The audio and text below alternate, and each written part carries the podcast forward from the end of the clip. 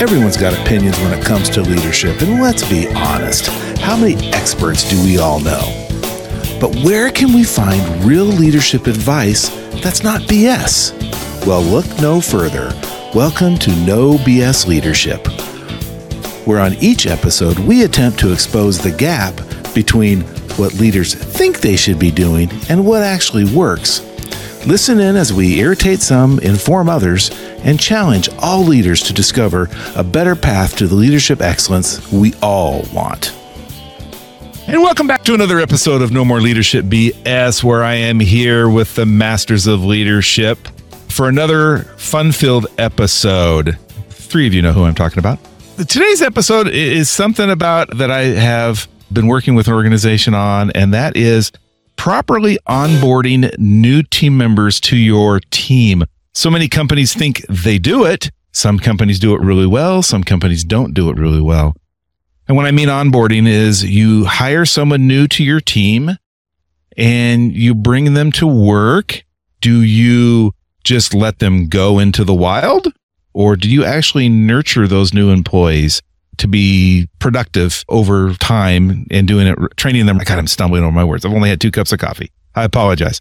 For me, my own personal leadership philosophy is you treat new employees as you would a brand new baby. When brand new babies are born, they're not just born and then released into the wild. You as a parent have to mentor them, show them the way, be the example, teach them the rules, teach them what is right and wrong, how to act. To me, that is a proper onboarding experience. So I, we've all had experiences with onboarding and onboarding people. And I'm going to start with Mr. Geier. Mr. Geier, what do you think should be the best way to onboard someone? Wow, the best way. That's a great question. What's the best way? The best way for to onboard a new team member is whatever way is going to get that team member accl- acclimated to your business and your culture and your team the quickest. I think one of the stumbling blocks there, at least in my experience, is that some companies, some of us, I did, I think early on, and it got better, treat the onboarding prox- process as just something we have to do.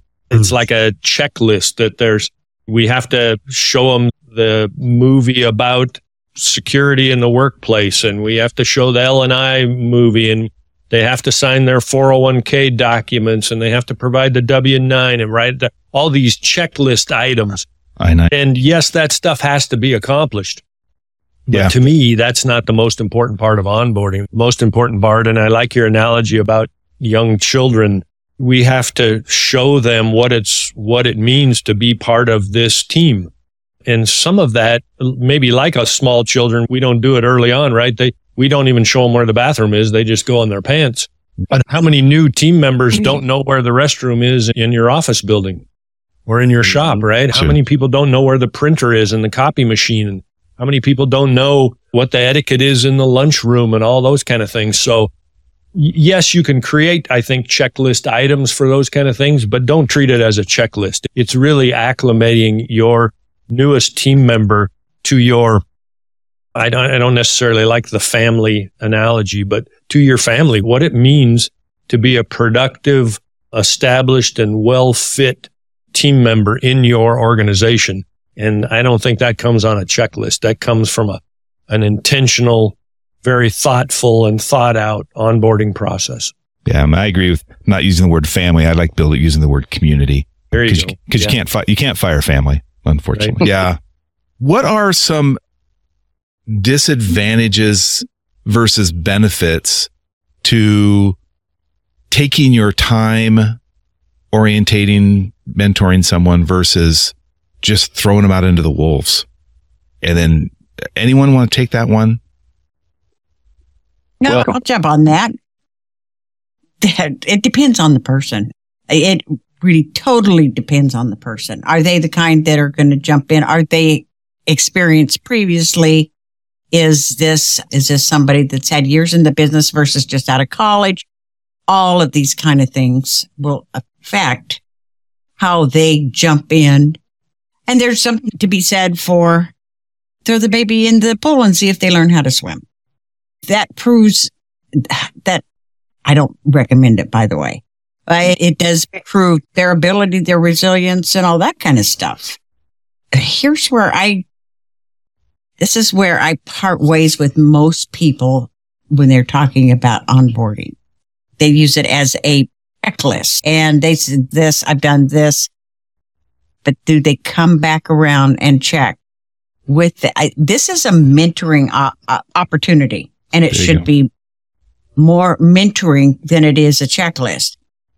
If you can't do it as a boss, then assign somebody that can.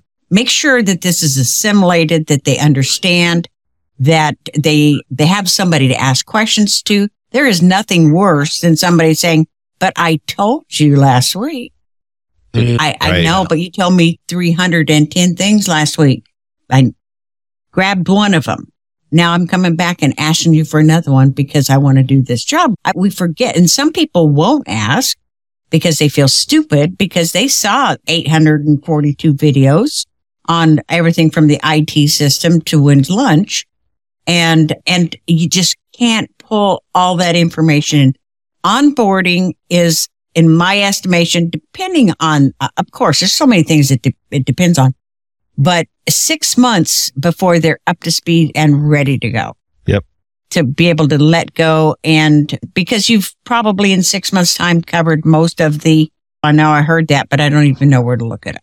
Yep. I usually tell board, tell the board when they're hiring somebody, nothing's going to happen. No change, no, for at least the first 45 to 90 days. It's because that new person needs to really understand what's going on within the office. What's the most important of onboarding? acclimation. So the more we're discussing with checklists, make sure that the computer is present, the email is set up, there's a place to work, you have the proper safety gear for your job, whatever it is, all that stuff is checklistable and done. The acclimation is this is who we are. This is why we think you're going to be a great fit. This is why we hired you. And also here's how this is going to show up in your daily lives in this mm-hmm. job.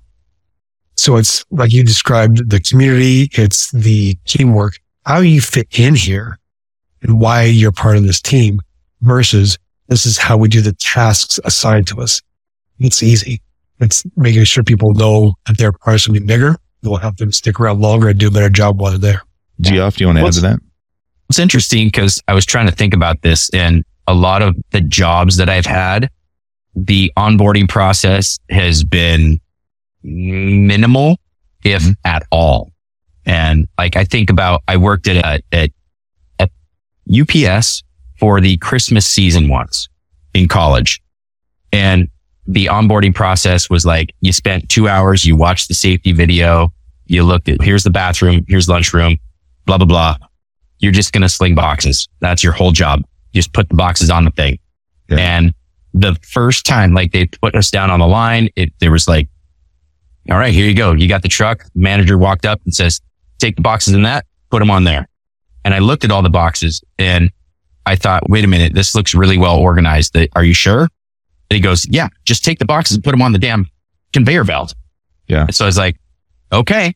And I just start moving boxes and all of a sudden, I don't know, I get three quarters of the way through this truck and like, boom, hits the big red button. The entire assembly line stops and he comes over and just starts screaming at me like, what the hell are you doing? That truck's fully loaded. Why are you unloading it? And I was like, you told me to unload it. I asked you if this was it, like it, it was it, like you, I'm just doing what you told me to. And it like literally shut the entire process down for 20 minutes. We had to go through, collect all the boxes on from the assembly line, whatever got mm-hmm. through and put them back in the truck. And I thought, wait a minute, wouldn't it have been beneficial to in the training help us to identify what's a fully loaded truck and what needs to be mm-hmm. unloaded. But that wasn't there. That was, it was just like, do what they tell you. And that's been a majority of the jobs I've been at have been, there's no onboarding. It's here you go. Here's the job. Just do it. Yeah. And that, if you do it that, wrong, they yell at you and that's about it. That's why I never got that thing I ordered from Amazon years ago is because yeah. you took it off the truck. Damn it, McLachlan. Pre Amazon. Okay. Amazon was, yeah, pre Amazon. I'm that old. wow. It was more eBay. It was more eBay. It was eBay. There was eBay stuff for sure. So I think everyone's intention, every business's intention is to create an onboarding process. When I say onboarding, they put out the job announcement, they sift through the resume, they pick the people they want to interview. You go through an interview process. You get hired for the position and then they bring you in and they have, like Geier said, they have you fill out the W 2 and the I 9 and the, and they'll give you an employee handbook, maybe if they've got one. They'll run you through policies and procedures and they'll walk, they'll just do a quick walkthrough of the office and show you where you're going to be working at. And then that's really cool and awesome. And I think in my own personal experience, my own personal opinion, I think 75% of the businesses do that. And then the day two is be free and make change. Be free and welcome to the company. But I think a real onboarding process is that next step. And it's, it's the, a better onboarding process is that next step. And that's where when day two comes around, where you sit down with your supervisor and you talk about these are the tasks that you're going to be given. I'm check in with that person often. I call them standing meetings where you're standing in the doorway or standing next to the person. How you doing? Double checking, review how they're doing every other day or so. How are things going? Let me take a look at what you're doing. Make sure we're on the same page. And then, hey, you want to, I'm going to have lunch at such and such a time. You want to meet me in the break room and we can, and introduce them to people, introduce that next person. I think some companies do that. I'll say 20% do that. It's the final 5% that prolong it. They'll do the third week and the, the second week and the third week and the fourth week. And there's actually a structured plan where that falters, in my opinion, is we've got a six week plan for you. We're going to get you all orientated and we're going to get you acclimated to the organization. But about week two or three, the whirlwind happens. You get hmm. start getting locked up into the business. Excuse me.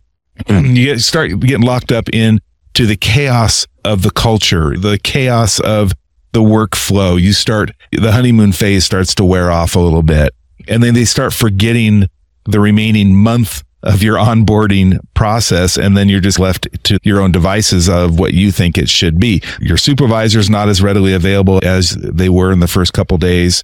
Teammates aren't as available as they were in the first couple of days. What are some things that, that we really need to get the point across to leaders that, hey, the onboarding process is vital to the growth and nurturing of new employees and to the growth of your organizations? What I would like to share is taking some of Geoff's story and focusing in on that process of making sure people understand and ask questions as Geoff yes. said. Unload the truck. Are you sure it looks orderly? Yeah, unload the truck. What did I just say? Do the job. Yeah. There's this initiative to get people in a money making space so fast that the idea of training somebody to prepare them seems like a waste of time and money. And it's for our manufacturing friends, everybody. It's not just safety film, it's also process. Yeah. if you're a leader and you've got a team that's on the floor doing a thing every day, and somebody says, you know what? Think there's a better way to do this. So there's two ways to approach that. One is you just got here a month ago. What do you know? Yeah. Learn a job and then come back to me later or figure it out. So it's an engaging process, not a instructive, strictly instructive process. And if you, if they have a question, great. Maybe you learned something as a new boss or as a boss, or maybe they, you learned that they don't understand what you thought they did. Yeah. Either way, the questions are good. Have that conversation. Otherwise, you find yourself in a situation where things get messed up or and slowed down and you waste time and money, or worst case, somebody gets hurt. Yeah. Nobody needs that. Yeah. Yeah. So is it safe, Jeff, to say that a chat GPT will never take over the, the onboarding process? When I'm listening to all you guys, what you're really saying is the human connection versus the checklist or the process versus the human connection.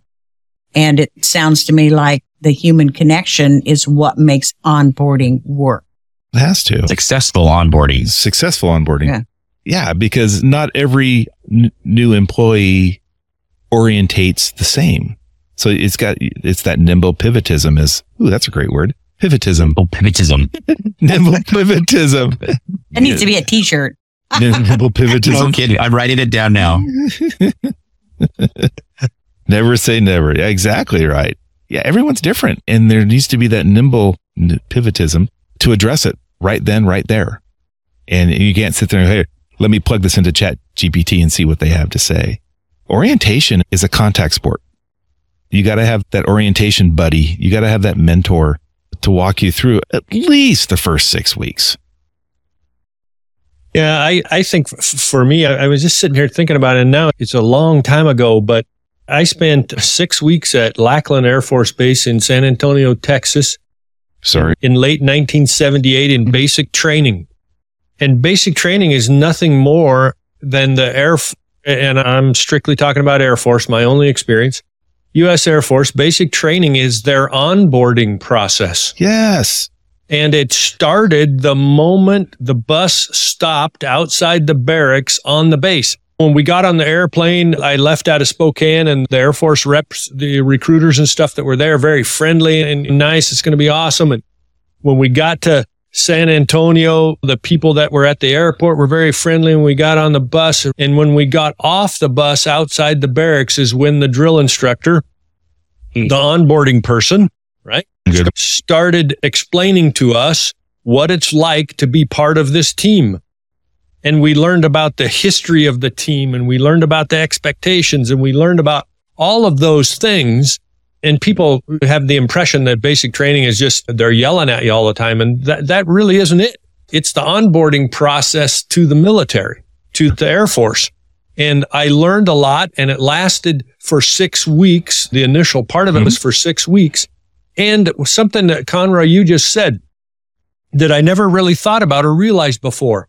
I made a human connection with Drill Sergeant Hernandez.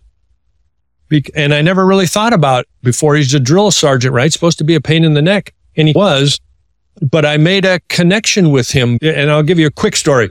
We'd have mail call and every night. And if you got mail, he'd just call out your name and give you the mail. When I got mail, which wasn't very often, he would say my last name, which is Geier, except he would say Gear.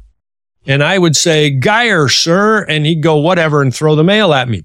The very last time we did mail call, right after graduating from basic training, we were back in the barracks and cleaning up our stuff. It's the last time we're going to be together. We had mail call. I had a letter that day and he got to my name and he said, Geier. And I said, that's gear, sir. and as soon as I said it, I thought I was probably going to have to redo basic training because he'd be mad.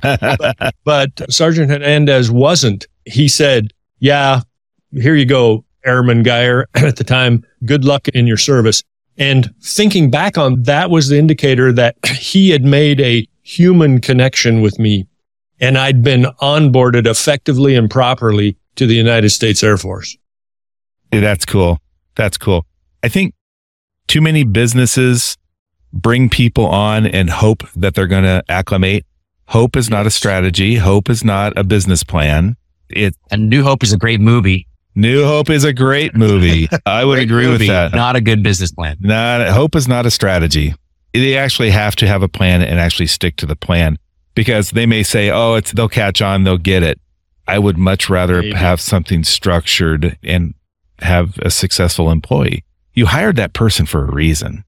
Take 6 weeks to make sure that they are going to acclimate to your culture and understand what you expect from them. Take that time to do that. In the last minute or so, anybody have anything else they want to add on how can people do a better onboarding process? Yeah, there's the metaphor people use about drinking from a fire hose. I'll just offer onboarding should not feel like waterboarding. Amen. Go slow to go fast. I like what Jeff Conroy said in the green room is everybody see most people think they how did you say that Jeff about thinking you do onboarding but few people do I don't know. how did you say that it was so good It's exactly Everybody- that, but super eloquent. Yeah. Stitch it and put it on a pillow. It was that good. yeah Yeah, it was sorry. excellent Yeah, I'm my my thought is change your mindset about onboarding from ticking off a checklist of items we need to do and make it a mindset of I'm investing in this new team member in this new member in my community and my investment is going to bring positive returns if I do the investment correctly. No, I love that. I love that. Let's leave it on that. So thank you again for listening to this latest episode. If you have any questions, have any input, any desire to talk to any one of us, email us at askus at leadershipbs.co. Again, ask us at leadershipbs.co. Until next time, we are the No More Leadership Podcast Gang, and it's been a pleasure. So let's talk soon. Bye. yeah, you're right.